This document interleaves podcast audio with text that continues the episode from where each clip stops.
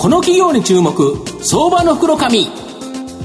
このコーナーは企業のデジタルトランスフォーメーションを支援する IT サービスのトップランナーパシフィックネットと東京 IPO IR ストリートを運営する IR コンサルティング会社フィナンテックの提供を財産ネットの制作協力でお送りします。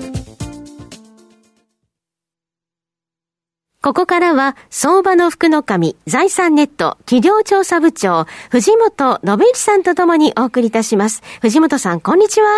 毎度相場の福の神こと藤本でございます。マーケットの中ではクラウドとかですね、やっぱり Amazon とかめっちゃなんか出てくる言葉だと思うんですけど、今日はそのクラウドにですね関するビジネスやられている企業をご紹介したいなというふうに思います、はい。今日ご紹介させていただきますのが証券コード4434東証一部上場サーバーワークス代表取締役社長の大石亮さんにお越しいただいています。大石社長、よろしくお願いします。よろしくお願いします。よろしくお願いします。サーバーワークスは東証一部に上場しており、現在株価2202円、1単位22万円少しで買えます。東京都新宿区の JR 飯田橋駅近くに本社がある Amazon のクラウドサービスである AWS、 こちらの導入支援保守代行がメインビジネスの企業になります。大石社長、Amazon のクラウドサービス AWS ってですね、はい、よく聞くんですけど、ぶっちゃけどんなサービスになるんですか、これ。はい。皆さん、e コマースの Amazon はご存知だと思うんですけども、はいはいはい、実はAmazon ってですね、利益の過半は企業向けのクラウドサービスというもので出してるんですね、うんうん、この企業向けのクラウドサービスの名前が AWS というものです、うんうんうん、企業が何かシステムを作ろうと思うと、はい、今まではコンピューターを買ってきてですね、 そうですね、そこにシステムを、はい、うん、作るという形が一般的だったと思うんですが、うん、これをしなくてもですね、うんうんうん、Amazon が提供している仮想のサーバーを契約して、うんうん、でそこにシステムをインストールして、うん、皆さんがこう自由に使うことができると、うんうんうん、こういうサービスになっています。だから共同でみんなで使ってるという時間割りみたいなもんですか。はい、そうですね、はい、ただセキュリティとかはしっかりしてまして、うんうん、他のお客さんとデータが混じったりするようなことはないと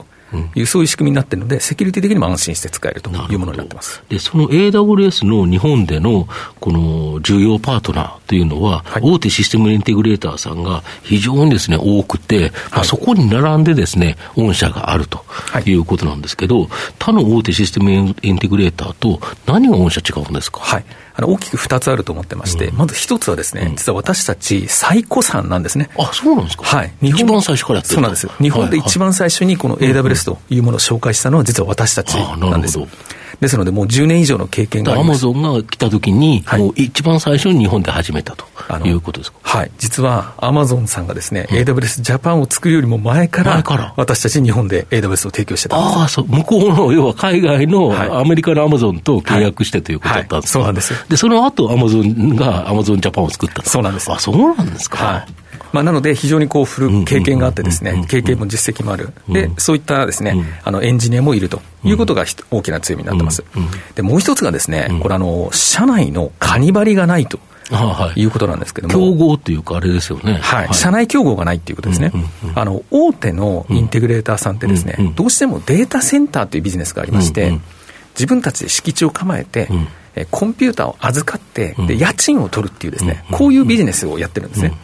でところがこういったお客さんがですねクラウドに行ってしまうと家賃が取れなくなってしまうんですよ。なるほどなるほど。なので大手の SIR さんってですね、どうしても自分たちのこの宿も使ってくださいと、でクラウド使うんだったら両方使いましょうよという、こういうですね中途半端な提案になっちゃうんですけども、私たちはそういうカニバリがないので、全部このクラウドを使い切りましょう、こういう提案ができるということで。なるほど、フルにクラウドに振り切ったような提案ができると。そうなんです。やはり大手のところで言えば結局自分のところでコンピューター置いてもらった方が得ですもんね。はい、そうなんです。結局アマゾンに儲けさせてるやつが自分たちが儲かるというところですからね。おっしゃる通りなんです。なるほど。あと企業のクラウド化 DX 化っていうのはどんどん今進んでるというふうに思うんですけど、はい、これやっぱり AWS を導入する企業増えてるんですか。はい、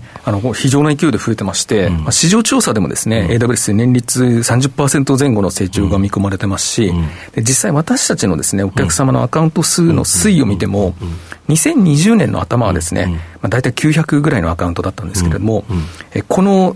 2022年の第3四半期には1800とですね、なるほど、2年ちょっとで2倍ぐらいまで増えていると。これ伸びてますよね、はい、でまずは部分的に最初ですね導入した企業、はい、これが徐々に取引利用を拡大させているケースが多いとか。はい、そうなんです。私たちのですねお客様、累計のお客様でいうと大体900社ぐらいいらっしゃるんですけれども、プロジェクト数で見るとですね、1万2000円ぐらいあるんですね。なるほどなるほど。ですので1社平均大体13プロジェクトぐらいあるんです。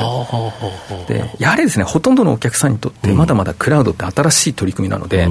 いきなり全部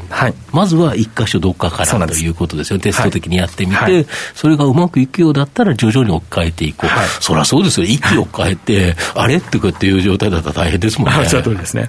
はい、でその結果ですね、結果としてこう13プロジェクトぐらいまでなってきていて、少しずつこうたくさんのお客さんで今クラウドの利用が広がっていると、こういう状況です。これ結構今いろんなシステムが AWS で動いてるんですよね、はい、一番は AWS のお客さんって Amazon自体の EC、はい、これが当然使ってるんですよね、はいはい、それがもう結構いっぱいあるんですよね。そうですね、私たちが手掛けている例で言いますと、東日本大震災の時にですね、日本赤十字社さんのウェブサイトが、募金とかのですね、アクセス集中でダウンしてしまったのを私たちがレスキューしたりですとか、その後義援金を集める仕組みもですね、私たちが48時間で AWS で立ち上げて、で3200億円の義援金を集め切ったなんていう事例もありまして、なるほど。こういう、急に一気にアクセスが来るやつっていうのは、自分で持ってたら大変ですもんね、どんだけこうコンピューターを置かなきゃいけないんだ、Amazon AWS だと莫大にあるところを今バサッと借りるよっていうのができるということですか。おっしゃる通りです。そうするとやっぱり反感の差ってどんな会社にもあるから、これはやっぱりすごいですよね。そうなんです。なるほど。今までは AWS だけということが、御社、逆に言えばそれが強みっていうことだったと思うんですけど、韓国の会社と合弁で、Google クラウド、こちらをですね取り扱う子会社設立されたとか。そうなんです。目的としてはですね、実はこれ AWS のビジネスを伸ばすためというのが一番の目的になるんですね。そうなんですか。AWS って一口で言っても実は200以上のサービスの集合体になってまして、これ自体非常に強力なラインナップなんですけれども、ただ部分部分で見ると、どうしても Google の方が優れている領域っていうのもあるんですね。具体的に言いますと、例えばカレンダーとかメールだったりとか、あと大量のデータを高速に解析する、こういう領域はですね、ポイントで見ると Google の方が良かったりするんですね。で、今までですね、そういった要件のお客さんに対して、私たちどうしても失注してしまうということがあったんですけれども、今はですね、AWS と Google クラウドを組み合わせてご提案することができるようになって、AWS のビジネスも非常に伸ばしやすくなっていると、こういう状況なんですね。なるほど。 Google とか自動運転とか今かなり研究されてて、ああいうようなさまざまなその一気に高速処理をするようなものっていうのは、逆に Google に強みのあるものもあるということですね。おっしゃる通りです。要は Amazon AWS がいいところもあれば、Google クラウドがいい場合もあると、だからお客さんの要望に応じて、この場合は Google クラウド使った方がいいですよ、この場合は AWS ですよと、うまく使い分けられた方がいいということですか。そうですね。ただやっぱりお客様にとっていい提案ができると、これ御社の業績もやっぱり今後アップするということが考えられるということですか。なるほど。御社の今後の成長を引っ張るもの、改めて教えていただきたいんですが。はい。大きく3つあると思ってます。で、1つはですね、今までも手掛けてた通りなんですが、大きなお客様がですね、どんどんクラウド移行を進めていく、こういった大掛かりなですね、移行と呼ばれる案件ですね。それから2つ目が、このコロナショックによってですね、コンタクトセンターの需要っていうのが今盛り上がってきてるんですね。コールセンター、3密になってしまうので人を集められないと。なので、この電話の仕組みをですね、クラウドで自動化していこうと、こういう需要が今広がってまして、実はこの分野でも AWS 強いんです。なるほど。こういった需要の取り込み、それから3つ目はですね、今金融機関さんのクラウド化というのが進んでまして、そうですね。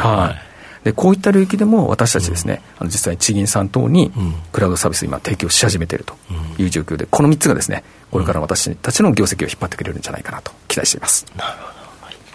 最後まとめさせていただきますと、サーバーワークスは AWS の導入支援では、専門企業として企業にクラウド化に特化したサービスを提案して、数多くの案件を獲得しています。企業の DX 化の進展ともないクラウド化は今後さらに進むので、大きな成長可能性あると思います。新規ビジネスの Google クラウド事業もサービスの幅を広げ、ユーザーにより適したクラウドサービスの提供が可能になります。直近成長株の軟調相場の影響でですね、年初来安値近辺と今なってるんですが、じっくりと中長期投資で応援したい相場の福の神のこの企業に注目銘柄になります。今日は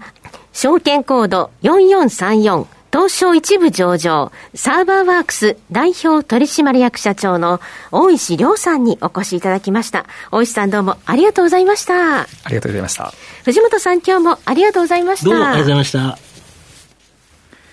フィナンテックは企業の戦略的 IR をサポートしています。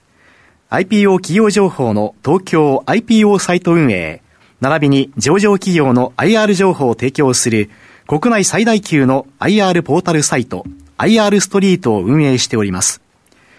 IR ストリートには企業価値向上に向け積極的な IR 活動を推進する多くの上場企業が掲載されております。トップの戦略説明動画からタイムリーな月次情報まで豊富なコンテンツを国内外の投資家にタイムリーに提供しております。 IR ストリート .com をご覧いただき、投資機会にお役立てください。この企業に注目、相場の福の神。このコーナーは企業のデジタルトランスフォーメーションを支援する IT サービスのトップランナーパシフィックネットと東京 IPO IR ストリートを運営する IR コンサルティング会社フィナンテックの提供を財産ネットの制作協力でお送りしました。